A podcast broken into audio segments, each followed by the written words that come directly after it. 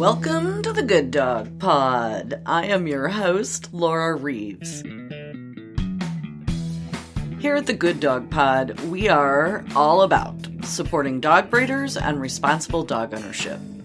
We provide dog lovers with the latest updates in canine health and veterinary care, animal legislation and legal advocacy, canine training and behavior science, and dog breeding practices. Subscribe and join our mission today to help give our dogs the world they deserve. Welcome, everyone. I am Laura Reeves, host of the Good Dog Pod, and today we're going to talk about grooming. And I know we've talked about this a little bit in the past, but this is a big topic. And so we're going to take it off in little bites. And our bite for today is going to be talking about maintenance at home, grooming, all the stuff that you can do not at the dog show that will have your dog looking its best when you get to the show. And I think it's something that we need to make a very clear point about grooming is just as important a part of your successful conformation presentation as your handling is. I don't care how gifted you are. You can't make a silk purse out of a sow's ear in the 10 minutes that you're in the ring. It takes work, and in a lot of cases, it takes untold hours of very hard work to get your dog looking its best. And the way that you're going to be most successful at that is to have a routine that you start at home. So, for today, we're going to talk about some of the basic maintenance and some of that at home care that you can do that will keep your dog up to par. All the breed specific grooming and some of the ring prep and favorite product recommendations and all that, we'll cover those in some later episodes. For right now, we're just talking about what you're going to work on at home. And coat care is just as individual as your breed. The double coated, single drop coat, hand stripped breed, a scissored breed. Have a short smooth coat? Do you have a short double coat? Long fine hair, long coarse hair, curly hair. No matter what, no matter what breed, no matter what your coat type, no matter what you're working with, you need to have a routine and you need to have a plan. Hair is a renewable resource, but it also requires a lot of TLC and maintenance. And those stunning, shiny dogs that we see in the show ring don't just happen by accident. So establish your routine. Pick a day that is dedicated to dog grooming or assign a time each day to one part of the process. So, for example, Mondays are toenail nights, and Tuesdays are brush outs, and Wednesdays are baths. However, you want to do it, however works with your schedule, set that routine and get in the habit of doing it regularly. Every dog, no matter what breed, every dog needs their nails trimmed, their teeth and their ears checked and cleaned, their coat brushed, and a good bath and dry. Now, that's going to be real different if you have a Komondor than if you have a Whippet. No matter what, you still need a game plan. Your dog's success is largely dependent on the time and dedication you put into this process. So, we're going to start with brushing. This is an interesting topic. It's had a lot of discussion recently amongst professional groomers, and it is a critically important part of the dog's overall health. Not just making it pretty in the show ring, making it healthy. And getting a dog brushed to the skin is what is going to keep them looking their best and feeling their best. So, a couple rules here, especially if you're working with any of the drop coated breeds or any of the real heavily coated breeds, don't brush dry hair. Very important, don't brush dry hair. Just use a light mist of conditioning spray as you're brushing through the coat. Use it with each section of the coat that you're working with, and this is going to help minimize the breakage of the coat and damage to the coat and all of that that's going to keep it looking its best. There's just too many different coat types for us to focus on one, but this is an area I do want to just briefly emphasize. We're going to talk about the heavily coated breeds. These big dogs with a lot of hair, double thick, long, all of that, okay? Please, I beg of you, and so does every professional groomer in the country, beg of you, learn how to properly brush your dog. I can't say that often enough. I know there's a lot of folks that think that they're brushing their dog, but unfortunately, they're only brushing about the top inch or two, and they're not getting down to the skin. And this is what we need to talk about here, and this is what we're going to give you some ideas how to do that. You start at the bottom of the dog, okay? Typically, I start with a leg. It's just easier for me. I work the dog in sections that way. Start at the bottom of the dog.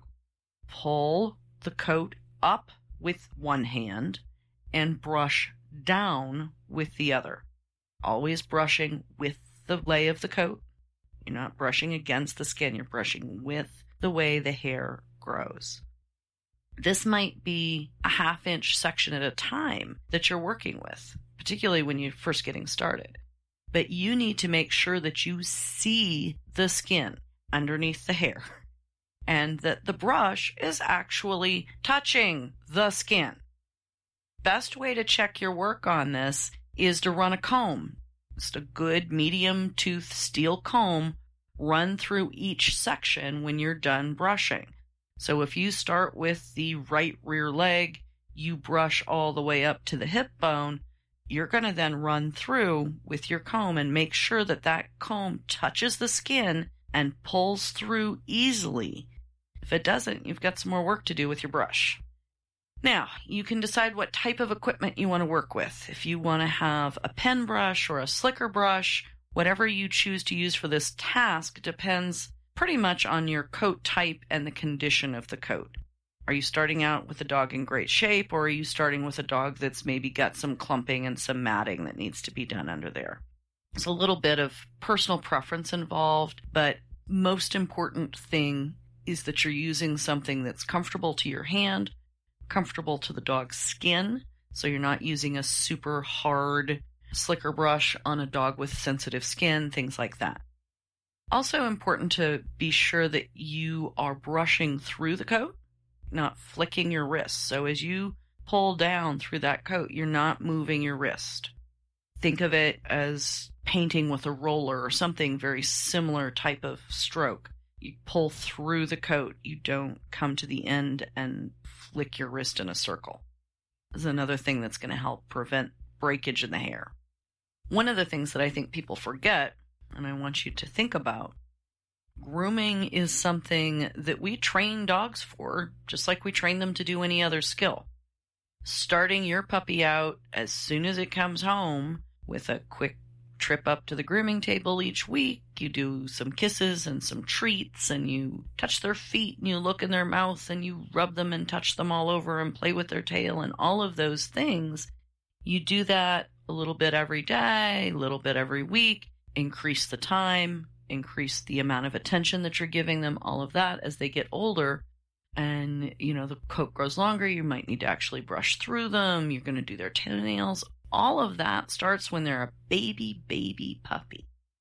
The more you do that in the beginning, the more effort you put out to start with, the bigger the dividends you will be paid in the long run because you'll have a dog that sits or lies down or stands up or whatever you need it to do quietly, peacefully, regally, even on your grooming table at the dog show instead of one that's shrieking like a banshee and thrashing and wailing and biting and lunging. And this does not make grooming a fun process. If you start that puppy out early, you consistently maintain it, you properly train it for the grooming, a dog's going to enjoy all the time and all the attention. That gets to be a special place for you and the dog to have bonding and hanging out time when you don't follow that plan and a dog gets to be six months or nine months old, and oh my gosh, there's a dog show coming up, I guess I'd better groom my dog. That dog is very liable to fight with you through the entire process, and it's most likely going to learn that the table is a terrible place and he hates it. And that means your life just got a heck of a lot more difficult. And to be honest, the dog is going to be less liable to win in the long run because the grooming process is such a nightmare that it's just easier not to do it. And you don't do a very good job. And we're back to the beginning, which is the time and effort you put in to grooming your dog is equal to the kind of success you're going to have. So If you haven't started early yet, start now. Make your plan. Get this situation put together so that you and the dog have a good time while it's up on the grooming table. The next thing that we're going to talk about is I know it's easy and sometimes we don't think about it, but even the dogs with short, smooth single coats need that weekly brushing, a good soft bristle brush or a nice brush that will keep the dead hair coming out. It'll be replaced by new hair. Remember, we said it's a renewable resource. And it also helps make sure the skin is healthy and all those natural oils are being distributed all throughout the coat. And I actually find with like the Whippet or the Boston Terrier or some of these dogs, I just love to run my hands down them and use my hands even as a great grooming tool. Because again, some of that natural oil from your skin is incorporated into your grooming, and the dogs love the massage, and their coat is shiny and glossy and looks great in the ring. Even if you don't have any hair on your dog, you need to remember to brush it. You know, the next topic, this is a big one. This is a big one for a lot of people. Toenail maintenance. It's seen frequently as the bane of the dog groomer's existence. And way too many people, even dog show people, even long-time dog show people, treat toenail trimming like some kind of satanic ritual to be dreaded. And it's really, really, really not as hard as you think it is. And a couple important things I want you to think about are going to help you move through this without it being such a crisis. First of all, just like you're brushing, start early with your puppy and stay on it. Be consistent. And this is part of your weekly ritual with your dog. If you keep the toenails down short, the dog feels better, it's going to walk better. It's going to grow up better on its feet and even on its pasterns. Second part of this process, please do not be nervous. This is so important, you guys. If you're scared and worried and overly dramatic about this horrible, horrible task you have to do, what do you think the dog thinks? Dog thinks he's being led to slaughter. Okay? Remember, what we feel and our thought process is transmitted to the dog. They know what we think. They know what we feel. So if you are calm, cool, and collected from the very beginning of working with your dog's toenail trimming, that attitude is going to pass right on to your dog. And I understand that you don't want to hurt the dog. I get it. That's good. But you are much, much more likely to quick a dog that's flailing around and blowing its anal glands because it is so freaked out because you're terrified that it might bleed. So just stop. Just stop. If you have a puppy, start it out right. If you have an older dog that already has issues, go back to focusing on your job, which is to be the dog's fearless leader. It isn't going to be scary to the dog if it isn't scary to you. And here's some ideas so that you can manage your fear. And I understand it's legitimate. I'm not taking away from it, but you have to manage it. You can do that by learning safe, simple techniques for trimming toenails. Now, whether you use a nail clipper or a grinder, understand the quick, that's the part that makes the dog bleed, is always going to be behind the curve of the toenail. In other words, it's closer to the dog's body than where the toenail starts to bend.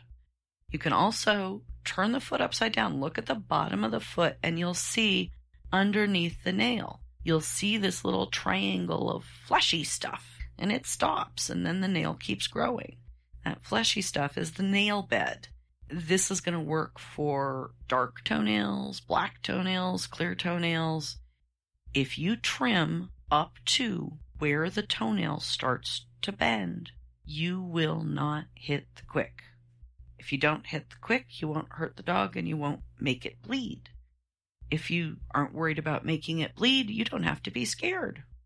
And as long as you trim up to in front of the quick, you're going to keep the dog's toenails at a good length.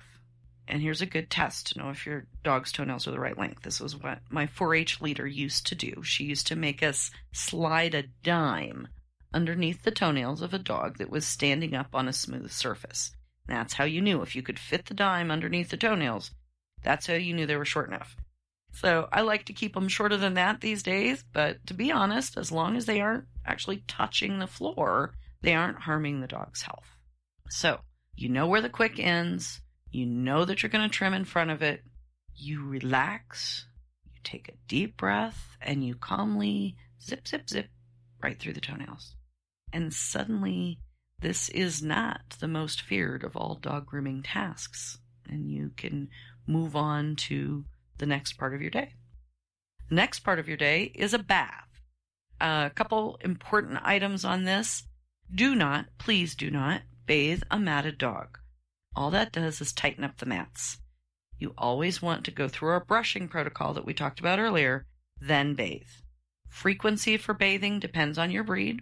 For most breeds, not wire coated dogs, not corded dogs, you know, like that. A bath once a week, tepid water, tepid is important, gentle shampoo, maybe a light conditioner, that's completely sufficient. And this is going to change if you're keeping a dog in oil, if you have a double coated dog that you want to hold on to coat for the coming dog show, bathe that in cold water. If you want to get the coat out of a double coated dog that's trying to dump coat and you want it to be done and back in coat, bathe it in very, very warm water.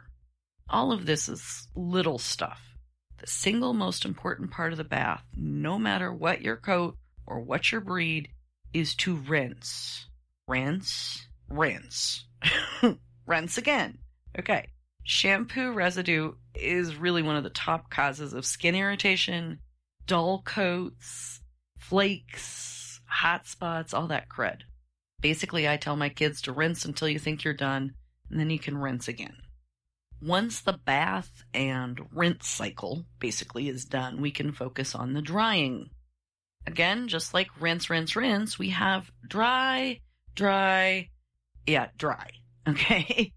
A damp dog, you're going to get mats, you're going to get hot spots, you're going to get cold tail where they won't be able to use their tail because it gets cramp, curly hair that ought to be straight, all that kind of stuff. You can towel dry the pointer, that's fine, but that's not going to be the best solution for the poodle, for example. Some breeds seem to take a lifetime to dry, others you can zoom right through it.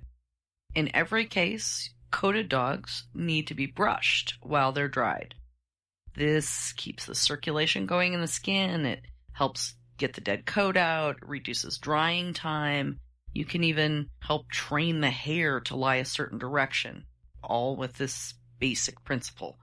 Dryer in one hand, brush in the other. Brush, brush, brush, dry.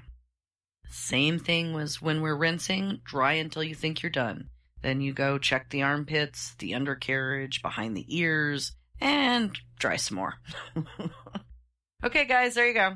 It's time to define your plan of action and set it in motion. Whether you're working with a new baby or just overcoming some bad habits, regular maintenance grooming at home is going to improve your dog's appearance and make him shine in the show ring. Best of luck to you at the summer shows, and we'll catch you on the flip side. Good Dog is a secure online community that advocates for dog breeders, educates the public, helps informed puppy buyers connect directly with certified good breeders, and promotes responsible dog ownership. Good Dog is offering its good breeders special advanced access to the video recordings and transcripts for the full three-part Q&A webinar series with Dr. Hutchinson. All you have to do is sign up as a breeder at gooddog.com slash join. That is G-O-O-D-D-O-G dot com slash join. Or click the link in the show notes.